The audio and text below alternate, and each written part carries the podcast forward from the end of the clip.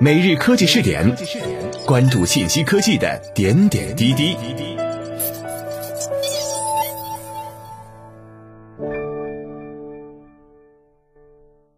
各位蜻蜓 FM 的听众朋友们，大家好，欢迎收听每日科技试点，我是主播李浩南。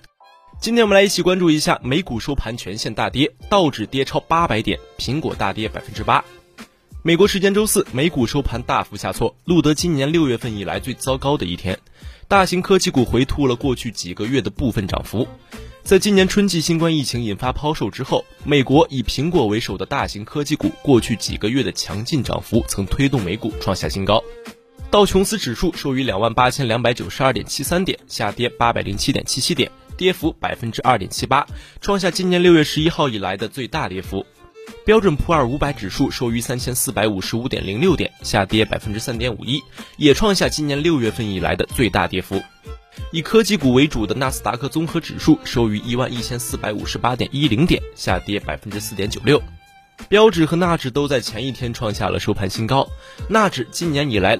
纳指今年以来仍累计上涨了近百分之二十八。标指在过去十个交易日中有九个交易日上涨，八月录得连续第五个月上涨。目前道指距离今年二月份的历史高点有百分之四点三的距离。具体来说，在美股周四交易中，科技龙头股集体下跌，苹果股价收于一百二十点八八美元，下跌百分之八点零一；谷歌母公司 Alphabet 股价收于一千六百四十一点八四美元，下跌百分之五；亚马逊收于三千三百六十八美元，下跌百分之四点六三；微软收于二百一十七点三零美元，下跌百分之六点一。；Facebook 收于二百九十一点一二美元，下跌百分之三点七六。甲骨文收于五十七点一零美元，下跌百分之三点二七。；IBM 收于一百二十四点四五美元，下跌百分之二点九一；奈飞收于五百二十五点七五美元，下跌百分之四点九；特斯拉收于四百零七美元，下跌百分之九点零二；推特跌百分之四点六七；优步跌百分之二点七九；Left 跌百分之零点一七。美股中的芯片龙头股集体下跌，台积电收于八十一点一八美元，下跌百分之一点二。英伟达收于五百二十点六二美元，下跌百分之九点二八；英特尔收于五十点三九美元，下跌百分之三点五六；博通收于三百五十二点零九美元，下跌百分之六点一一；高通收于一百一十六点四三美元，下跌百分之五点四八；德州仪器收于一百四十一点六七美元，下跌百分之四点零四。；AMD 收于八十二点五四美元，下跌百分之八点五一；应用材料公司跌百分之五点五六；美光科技跌百分之三点一四。在美国上市的主要中概股普遍下跌，阿里巴巴收于二百八十二点五零美元，下跌百分之四点五八；京东收于七十九点零四美元，下跌百分之五点零一；百度收于一百二十一点四二美元，下跌百分之二点二九；拼多多收于八十五点七六美元，下跌百分之五点零二；哔哩哔哩收于四十七点二七美元，下跌百分之七点一；好未来收于七十五点八三美元，下跌百分之四点九九。爱奇艺收于二十二点零九美元，下跌百分之零点五四；跟谁学收于七十八点七五美元，下跌百分之五点四四；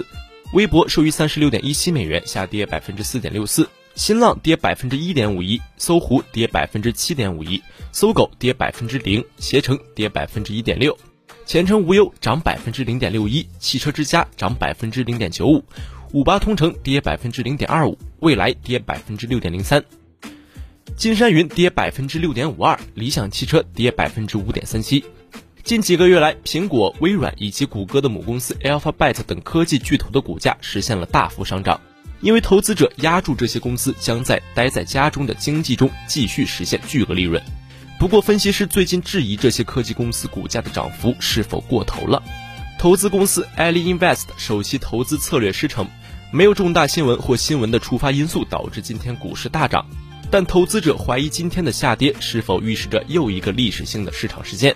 或者只是市场中的一点小波动。但即使今天有所下跌，市场仍高于二月份达到的峰值。投资公司 Benson Group 的首席投资官大卫·班森对此表示赞同。班森在一份报告中称，现在科技股股价回调是可以理解的。纳指自今年三月份以来大幅上涨，许多股票的估值都处于荒谬的水平。